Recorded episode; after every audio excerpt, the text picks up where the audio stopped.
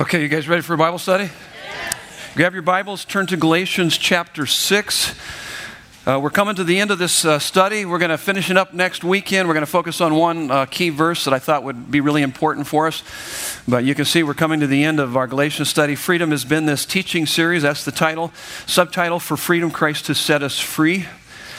And this weekend's uh, title for this message is Gospel Sowing and Reaping. Galatians chapter 6, we'll look at verses 6 through 18.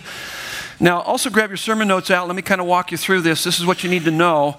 You can read along here. Just as there are physical laws that govern our bodies, there are physical laws that govern our bodies, and we break them to our own disintegration such as, let me give you a quick example eating too many fatty foods can harm the physical structure of my heart, of your heart and body, and shorten our life.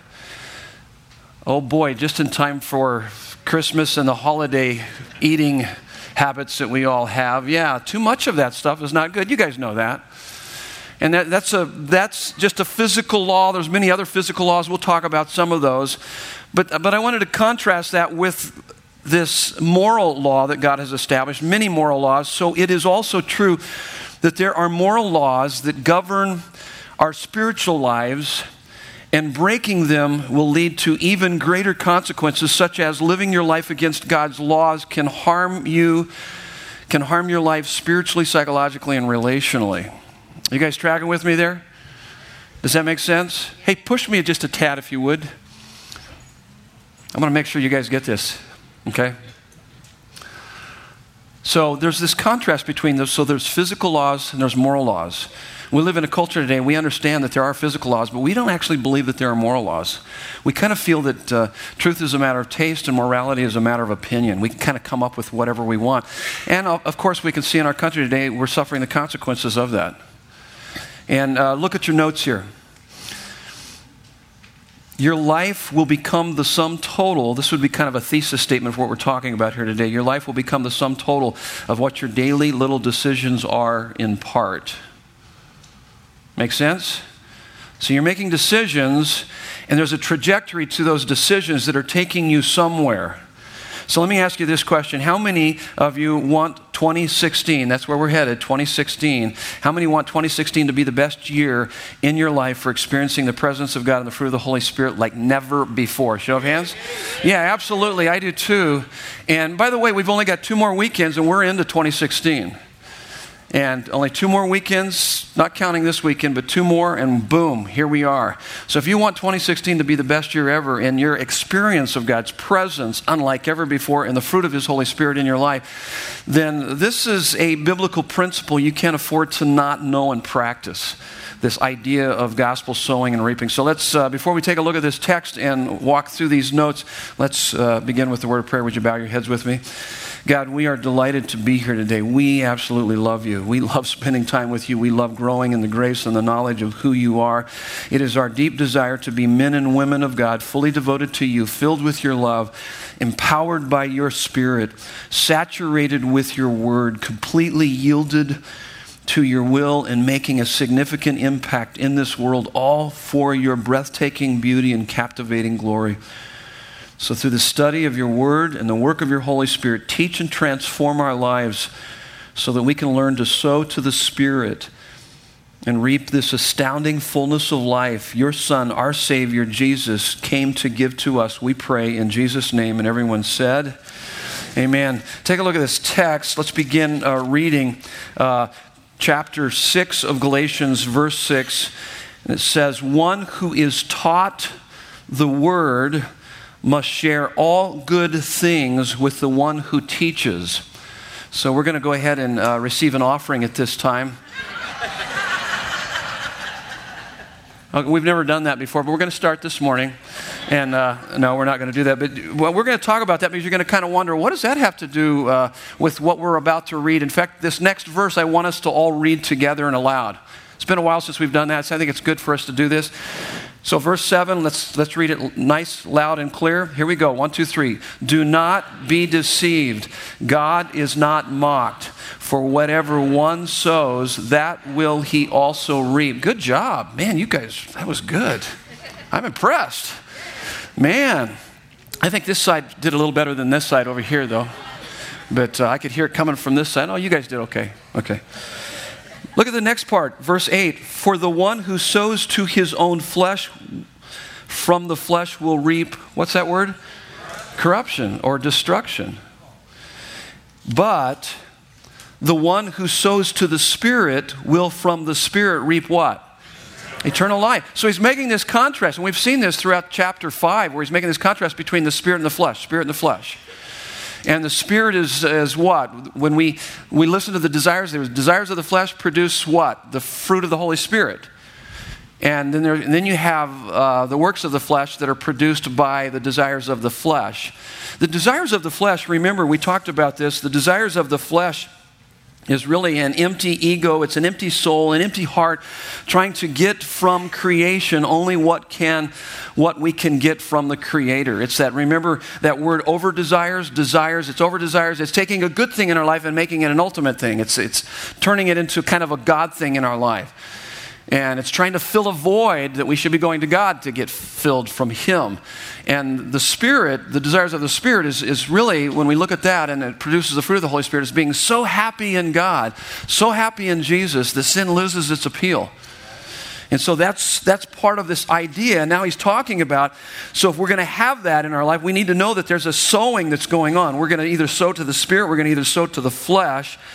And sowing to the flesh brings about, reaps corruption. Sowing to the Spirit will reap eternal life. And, but look at this next verse. This is really a great verse, number nine. I think some of you came here specifically, whether you realize it or not, you need to hear this.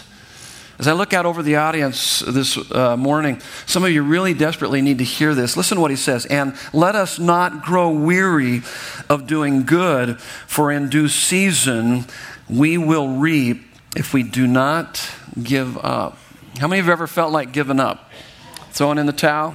Man, this is too hard. Listen to me. This is from God's holy word to us this morning. Don't give up. Don't stop. Keep sowing to the Spirit. Keep sowing to the Spirit. Yeah, but I don't see anything happening. Something is happening. Keep, keep sowing. Keep looking. Keep looking to Him. Hang in there. Don't give up. Do not grow weary in well doing because in due season you will reap a harvest if you do what? Don't give up. Don't give up. Don't faint. Faint not, the King James says. And so that's important. Verse, verse 10 kind of goes along with verse 6 as we read. So then, as we have opportunity, let us do good to everyone, and especially to those who are of the household of faith.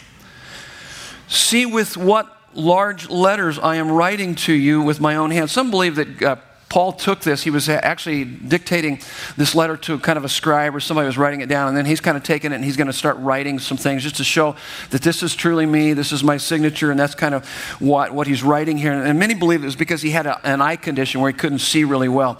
Verse 12 It is those who want to make a good showing in the flesh who would force you to be circumcised, and only in order that they may not be persecuted for the cross of Christ. Remember? Now, this whole book was based on on the fact that these false teachers had infiltrated these uh, churches that Paul had planted in this region called Galatia. And they were teaching, okay, yeah, believe, but obey, and then you're saved. And, and Paul goes, time out, that's not true. That's not the gospel. It's not believe, obey, and you're saved. It's believe, you're saved, and then you obey. Because you, if you reverse that, as, as we said, these uh, false teachers were teaching, that's called religion.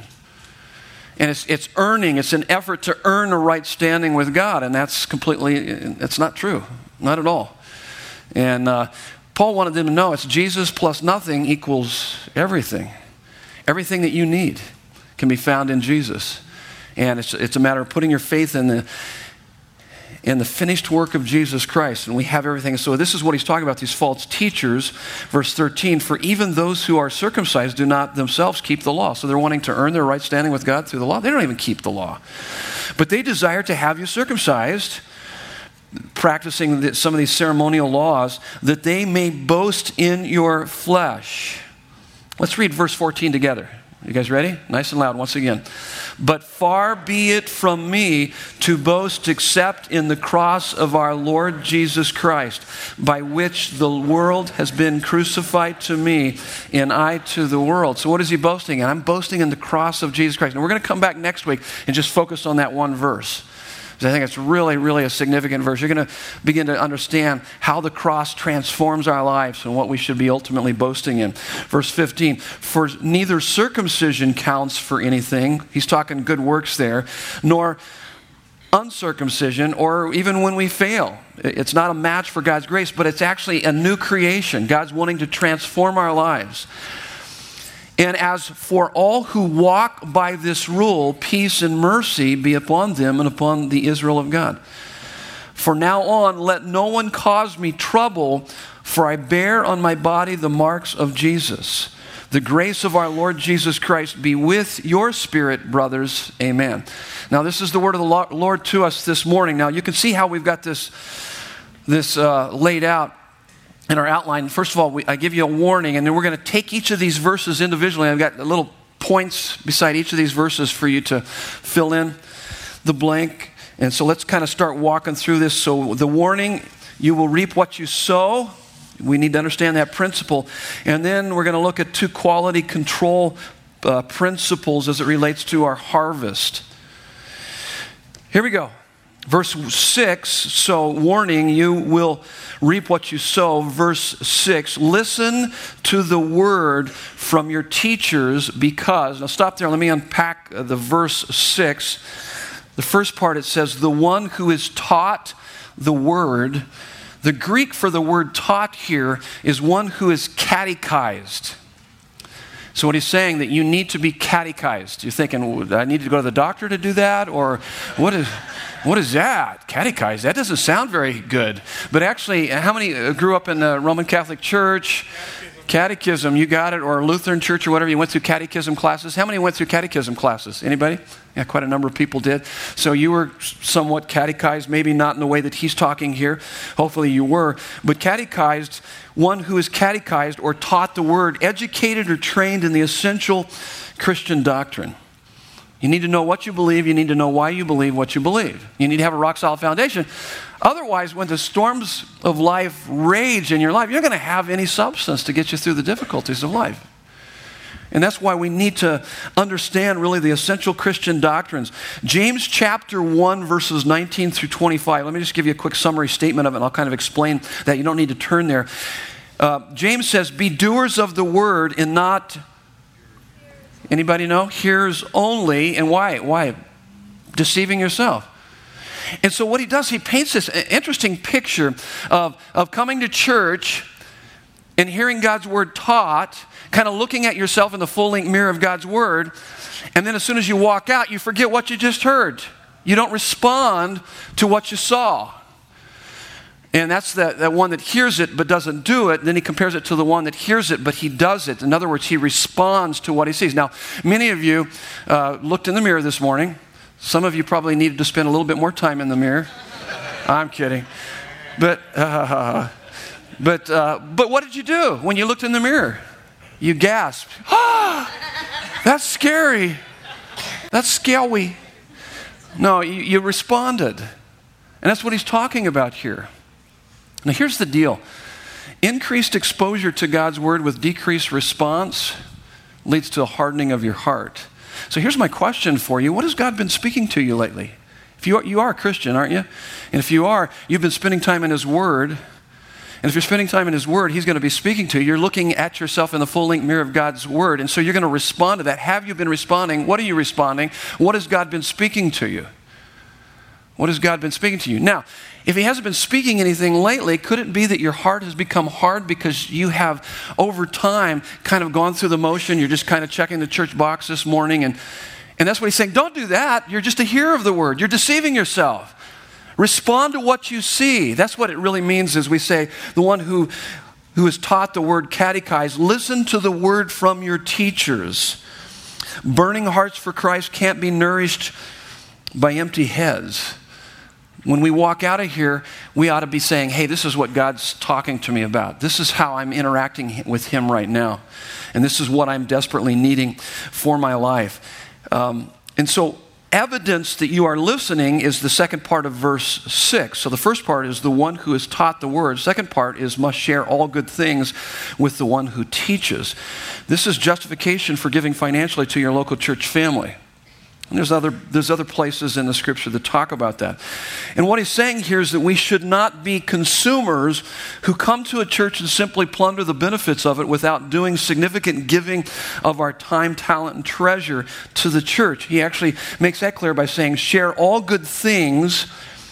The idea share all good things is a Greek word for uh, koinoneo is the word, but we get the word koinonia, which is fellowship, to have fellowship. So fellowship is a mutual giving and receiving. So he's saying, don't just come here as a consumer, come here as not only a consumer, but a contributor. And there should be this fellowship that's going on because together we achieve more. There's something that happens. And by the way, the impact that Desert Breeze has had in the community here is pretty astounding. And it's because of people like yourself who have come here and have given of your time, your talent, your treasure. And then we together creates this synergy so that we can proclaim and declare and demonstrate the gospel of Jesus Christ and watch a whole lot of people's lives get changed. And we've seen it happen right here. And it's, uh, it's amazing. I love it. I mean, that's the thing that just it drives me and pushes me the love of God and then His love in seeing in other people's lives as their heart is being changed. And so that's what he means by that. Share all good things. Look at verses 7 and 8 now. So he says, Listen to the word from your teachers, because if you don't persevere in the gospel, you will reap corruption. So if you're not taking the gospel and applying it to your life, then you're sowing to the flesh and you're going to reap corruption. You're going to crash and burn. And in that, he says, do not be deceived into thinking that you can live however you want to live. God cannot be mocked, he can't be ignored or sneered at. And, and, and, the idea here, immediately when you think, well, God cannot be mocked, that God cannot be mocked, He's going to come after you, He's out to get you, kind of. That's the first thing that comes to mind for me, and that's a wrong idea of God, that God's coming after you. Actually, what it means here is that you can't break God's laws, you can only break yourself against His laws. Because, eh, because it's, it's, like, it's like these physical laws do you eat a, a lot of junk all the time? You, your, your body's going to show that. You're, not, you're going to be sluggish. You're not going to you're going to do well. Your performance is going to drop substantially. Well, there's a, there's a spiritual principle in that of, of sowing and reaping. Numbers 32 23 says, Be sure your sin will find you out. How many have ever seen the movie Bruce Almighty? That's a little sacrilegious, isn't it? The movie is just a, it's a, it's yeah, it's just a crazy movie. But I, have enjoyed watching it a, a few times, and uh, it's interesting movie. I mean, uh, obviously they have a very small view of God, but there's a scene in there where Jim Carrey is really frustrated with his life. And he obviously has a wrong idea and a wrong concept of God. Because, see, your concept of God, your understanding of God determines your relationship with Him. And it also determines how you're going to communicate Him to others. That's why it's important that you have a really a healthy concept of God. Because your worship of God rises or falls with your concept of God. If, if you have real small worship this morning, it's because you have a real small view of God. But what's interesting, listen to this. This is actually a quote from the movie. This is Jim Carrey. He's really frustrated with, with his life. He's talking about God. He says, God, God is just a mean kid with a magnifying glass, and I'm the ant. He could fix my life in five minutes if he wanted to, but he'd rather burn off my feelers and watch me squirm. You guys remember that in the movie? And then there's a little bit later on in the movie where he, he says, uh, he says this. He's, he's kind of really ticked off at God, and he says, Smite me. Oh, yeah. Smite me, Almighty Smiter. Smite me, almighty smiter.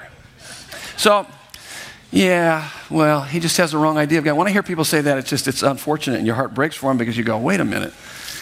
You don't know who God is. He's not out to get you. He loves you.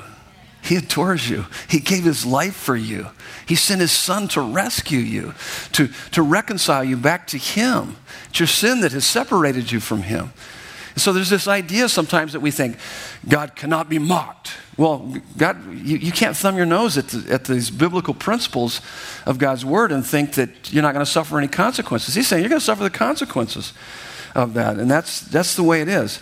Um, So let me bring you back to the culture that we live in here. Western people believe in an objective physical order, but not an objective moral order.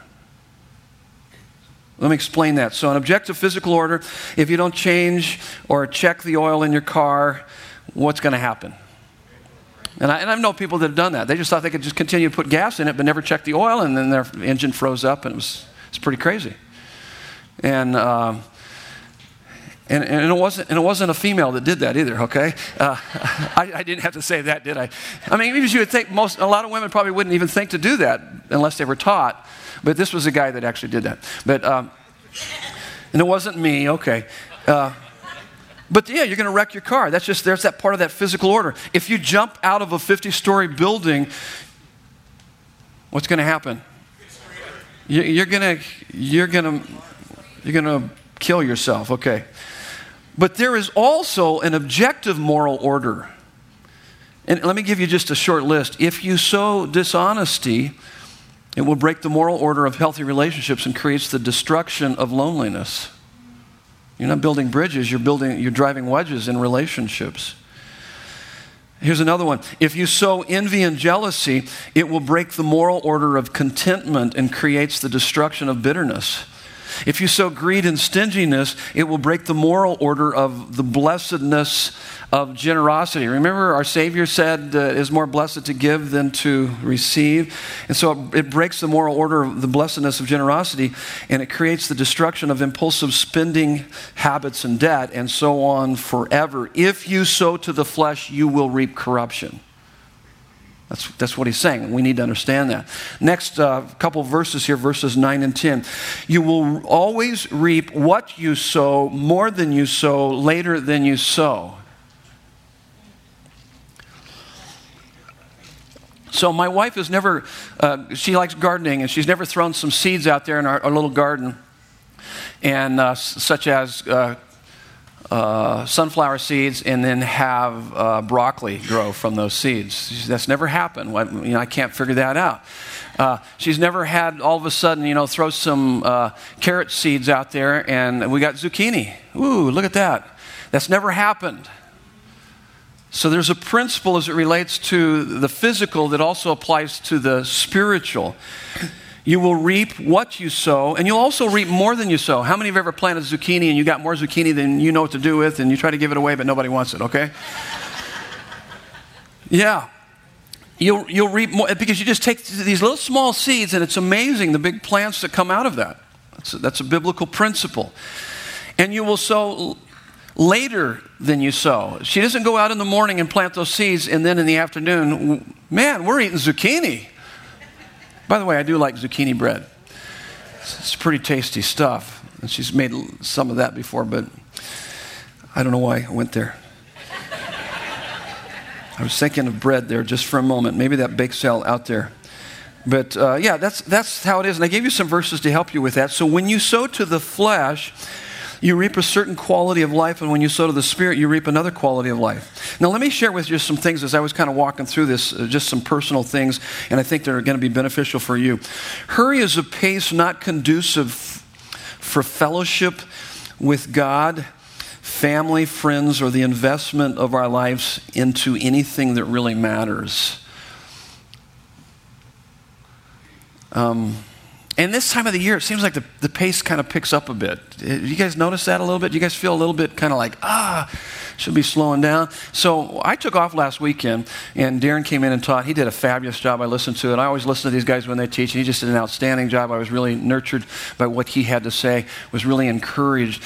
And, but I took off, and I take off from time to time because I need that. I need it for my own sanity, and uh, you guys need it for your sanity because you don't need to listen to me all the time. You need to listen to other people.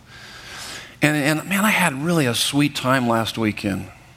Just spending time with the Lord and reminding myself of how much I need to slow the pace down so I can hear His voice more clearly. Some of you need to do that. Because if you're really wanting to fellowship with God, you cannot cultivate intimacy with God or family members or friends in a hurry through busyness. In the busyness of life, we can lose sight of God's existence and, and let alone His glory. All work and no play makes Jack a dull boy. Where's that from? From the movie The Shining. That's a messed up movie, too.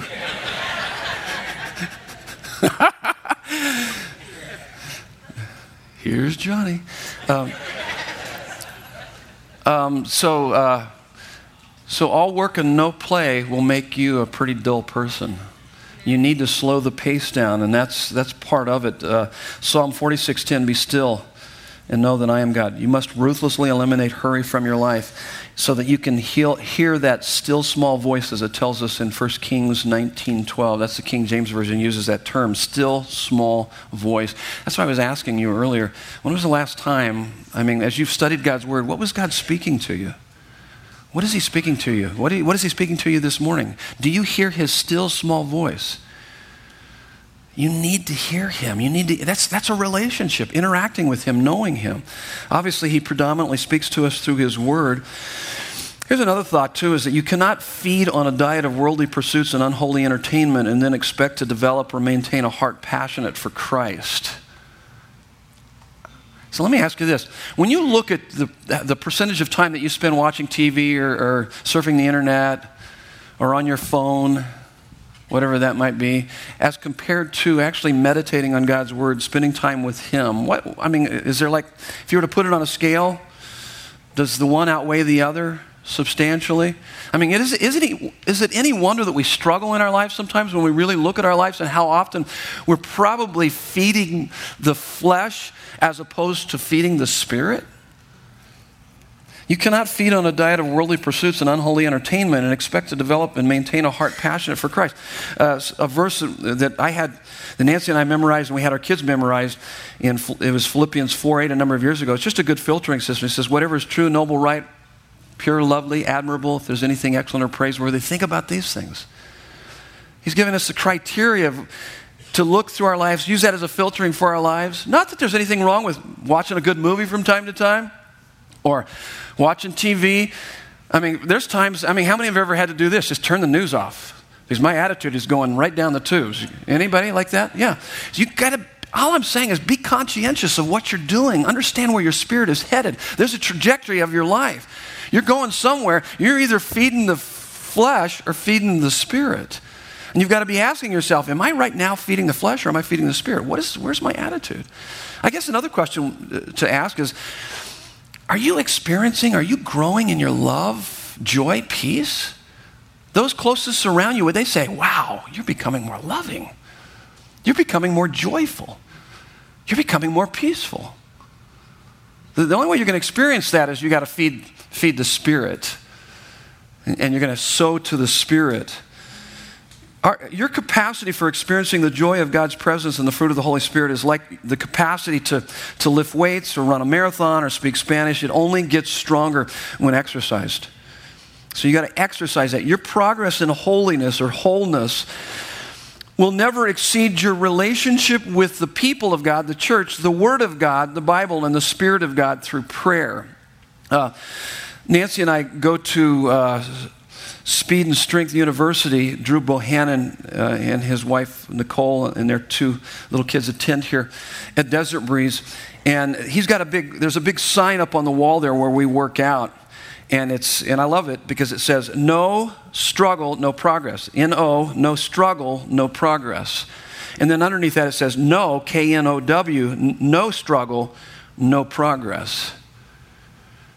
Are, are you struggling are you struggling with the truths of God's word to apply them to your life? You, you need to. The very first thing that he said to us when we started working out at this uh, gym is that he said, uh, he said, you, you, need to know the difference. And his dad reminded me of that this last night, uh, Bob. And he said, uh, because he does a lot of coaching, and he says, Are you just going to work out? Or are you going to train? Are you just, in other words, are you coming to church to check the church box? Well, work out. Are you going to train with a sense of purpose? What are some things in your life that you need to deal with? How do you need God to speak to you? What is God speaking to you? See, that's more of a sense of purpose. You're coming not just to, to go through the motions, oh, I had a good workout. No, no, you're training because you have purpose behind that training. You're headed somewhere with that. And you need to know what is God dealing with me about? What is He wanting to do? What is He, what area of my life am I in desperate need of? By the way, He's got a long ways to still work on me. And that's why I need to take out time and, and regularly, every week, I'm spending time with Him so that He can deal with me. I mean, that's probably why He's put me at the front of the class because I, I need more help than probably many of you do.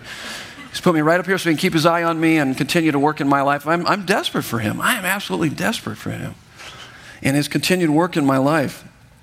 Do not grow weary of doing good because you will reap a harvest if you don't give up. Verse 9. Verse 10, he says basically, he's talking about the church. There is no way, really, I think this is how we could paraphrase it. There's no way that you will be able to grow spiritually apart from a deep involvement in a community of other believers. I mean, you're just kidding yourself if you think you can grow on your own. It's not going to happen. That thought in itself is sowing to the flesh, this attitude of individualism. And you're missing out on a lot of the great blessings that God has for us.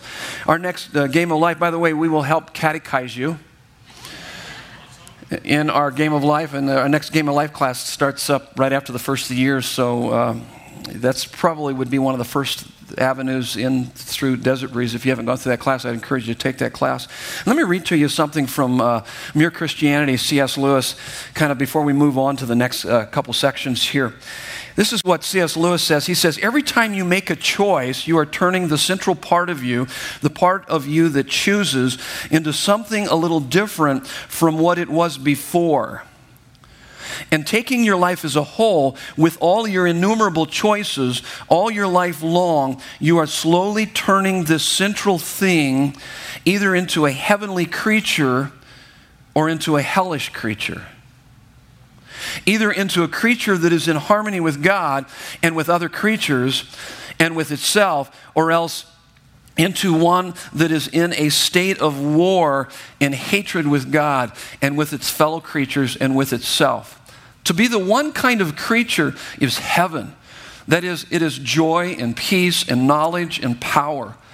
To be the other means madness, horror, idiocy, rage, impotence, and eternal loneliness. Each of us at each moment is progressing to the one state or the other. So there's a trajectory to your life. You're headed somewhere. And daily, see, it's not a matter of, uh, am I sowing now? Now I'm not sowing. No, you're always sowing. You're always sowing seeds. That's the point. Are you sowing to the flesh? You're sowing to the spirit. There's no other choice, there's no in between. And what troubles me as a pastor oftentimes is to watch people crash and burn, not realizing, uh, not that I, I realized it, I saw it, I tried to warn them, but they were sowing to the, to the flesh only to crash and burn. You see, deterioration is, is never sudden. No lawn suddenly overgrows with weeds, no church suddenly splits, no building suddenly collapses, no tree suddenly falls down, no marriage suddenly breaks apart. I mean, sometimes I've seen people shocked. My marriage fell apart. Well, it was, it was, it was, it was heading in that direction. I mean, you were sowing seeds of the flesh throughout that whole time. It didn't just all of a sudden happen. No marriage suddenly breaks, breaks apart. No person suddenly becomes lethargic about their faith. Slowly, almost imperceivably, things are accepted that were once rejected. If you sow to the flesh, you're going to reap corruption. And that's, we finished, uh, we spent our summer talking about judges. You guys remember the, the cycle, the downward cycle of judges? I mean, these people, these were God's people that let complacency take hold of their life. They were just apathetic, apathetic about God. They were more excited about the things of the world than they were God. They weren't so happy in God that sin lost its appeal. That complacency led to what? Compromise, and the compromise led to crisis and difficulty, and the crisis and difficulty led to crying out to God, and then they came back to the covenant renewal, only to repeat the cycle again. So, the best thing you can do each and every day is to stir your heart and your passion for Christ. That when, you, when we come together, that you, you're, you're asking, Oh God, show me your beauty and your glory. Sweep me off my feet with your love. May I adore you more than anything on this planet. Now, let's do some quality control. Number one, is your faith substantial or superficial? Because you might immediately think, well, sowing the Spirit is just obeying. Well, it is obeying God. It is obeying, but it's much more than just obeying. Look at verse 12, first part of verse 12. It is those who want to make a good showing in the flesh who would force you to be circumcised. See, the false teachers stressed behavioral modification, outward observance, instead of heart transformation. That's your fill in the blank heart transformation, motives, and condition of the heart. So when we come together, that's what you're dealing with. You got to focus on what is God speaking to me? What areas of my heart is He dealing with? I know He wants to transform my life. That's, that's the deeper question. And, um, and so there's this difference. There's a difference between coming to church, and I ask people all the time why they go to a particular church, and it always has to do more, it's more about entertainment than it is about an encounter with Christ. And the reason why I say that is because I say, hey, why do you go to that church? Oh, their music, woo, it's so good. Okay. Or, oh, the pastor, oh my goodness, he's so funny. Oh, this, and it's always about some kind of form of entertainment as opposed to, oh my goodness, that church challenges me, and I've, I've never quite encountered God like I have there. And they help me to see the beauty and the glory of Christ. My heart has been swept away by Him.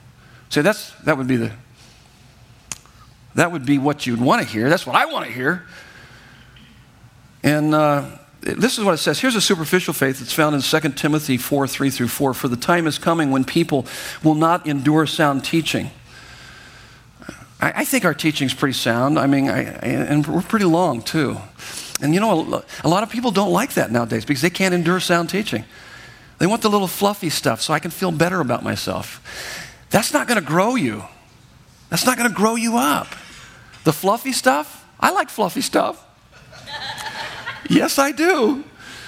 But you can't you can't survive on fluffy stuff. You've got to get deep into God's word and allow him to challenge you. For the time is coming when people will not endure sound teaching but have itching ears. They will accumulate for themselves teachers to suit their own passions. I just want to feel good about myself, so I want to find a place where they'll tell me how good I am. Well, it's not going to happen here. Welcome to Desert Breeze. We love you too much to let that happen here. We want you to discover God and to experience Him. And he says, and will turn away. They'll teach us to suit their own passions and will turn away from listening to the truth and wander off into myths. I want to be entertained. Here's the substantial faith that you delight in God's word and you want to meditate on it so that you can be like a tree that's planted by the rivers of living water so that in season you'll bear fruit, your leaf will not wither, and whatever you do, you're going to prosper. And let the storms rage in your life. It doesn't matter because you have a substantial foundation in Him and in His Word. See, that's about an encounter with God. And by the way, you can't walk in vital union and communion with, with the creator and sustainer of the universe and remain the same. I mean, I had to be able to come to your life, and you've been walking with Christ for five or 10 or 15 years. There should be a difference in your life. There should be greater love, joy, peace in your life than ever before. And if not, the chances are you're just checking the church box. You're just working out. You're not training. You're not listening to the specifics of what God's wanting to deal with you about. And that's, you're missing out on, on some amazing things for your life. Now, next part of verse 12. So that's the first. This is the quality control uh, of faith. Is your faith substantial or supernatural or, or super, super, is it substantial or superficial? I'll get it right. And uh, second part of verse uh, 12, it says, in order that they may not be persecuted for the cross of Christ. They flatter rather than speak the truth of the gospel in love. You are in desperate need, as I am, uh, for truth and love for us to grow ephesians 4.15 proverbs 27 6 it says faithful are the wounds of a friend but profuse are the kisses of an enemy so there should be almost when you come in here from time to time you should be wounded by what we, we teach i'm not saying a, a bad wounding the wounding i'm talking about is the wounding of a surgeon who's doing surgery on you how many have ever been wounded by surgery and the effort was not to hurt you or destroy you, it was meant to, to bring healing to you, to cut the cancer out. And you were wounded by that, and you had, some, you had to recover from that. It took some time to do that. Faithful are the wounds of a friend, but profuse are the kisses of an enemy. So I tell people this all the time. My job is to comfort the disturbed and to disturb the comfortable. And I aim to please. And I don't have to, really. All I got to do is study God's Word, and it does that to me. And so there's this combination that should be happening in your life. There should be conviction. This is where God's dealing with me. And yet there should also be comfort. Oh, I'm more sinful than I ever dared to think. Oh, but I'm more loved than I ever dared to dream. Do you hear the combination? It's kind of the one two punch. It's like, wow, wow. When I read this, I don't even come close. Exactly. That's why you need Jesus. That's why grace becomes so amazing. Because the more you understand your wretchedness, the more you appreciate the beauty and the amazing grace that God offers you. Uh, so it should come. So the Bible, and in fact, I even put this down. Uh, Galatians 5:11 talks about how the cross confronts us. And we'll talk more about that next week. But the Bible, the cross, confronts us with the fact that we are more sinful than we ever dare to think, but more loved than we ever dare to dream. If you don't think you're all that bad, then grace won't amaze you and therefore won't change you. Life change happens when you see your desperate need for a Savior and you get one in Him. It's the goodness of God that leads to repentance. So there's that combination uh, of conviction and comfort. Um, let me read to you something here, real quick, uh, uh, because we're dealing with a lot of hard issues. We're dealing with our thoughts. And this is from John Ortberg's book, uh, God is Closer Than You Think. And there's a chapter, it's called A Beautiful Mind. Listen to what he says here. He was hailed as one of the most brilliant minds of the 20th century. But at the height of his career, John Nash suffered a breakdown. In the movie A Beautiful Mind, based on a book with the same title, we see the characters and hear the voices that exist only in his mind, unconnected to reality. How many of you have ever seen the movie Beautiful Mind? It's a great movie. So you got this guy that's struggling with these inner inner thoughts and, and actually people. And when, when he listened to them, these voices and, and actually people that he saw in his mind, when he listened to them, they destroyed his relationships, distorted his perceptions, and made him obsessive, irrational, and terrified. They led to death. He eventually grew better thanks largely to a form of medication that was not available in the early days of John Nash's illness. He was actually able to learn over time the art of discernment. He learned to test the voices to find out which ones were false and which ones were true. Now, I don't know that he was, if he was a Christian or not, but this is a great illustration that, that he goes on in the, in the movie. Maybe you remember this in the movie. Nash speaks at one point in the film about how, in a way, his battle is the battle of all of us. I'm not so different from you, he says to his friend. We all hear voices. We just have to decide which ones we are going to listen to. See, that's, the, that's what the Bible's saying. You're going to listen to the desires of the flesh or the desires of the spirit? Are you going to sow seeds to the flesh? You're going to nurture that? You're going to nurture the spirit. Now, John Ortberg goes on and gives a, uh, a different illustration of that. Let me just read to you just a, maybe three of them here. He says here, we all hear voices. Two people suffer from cancer. One becomes bitter and despairing, while the other is a beacon of honesty and hope to the people around them. Their cancer is the same. The difference is in their minds, it's in their hearts. What are they going to nurture? What are you going to listen to? Two people reach the top of their organizations. One uses power for aggrandizement and control, and the other uses it to enhance the lives of everyone in the community. Their titles are the same. The difference is in their minds. The difference is, as we would say, it's what are you going to sow to, the flesh or the spirit?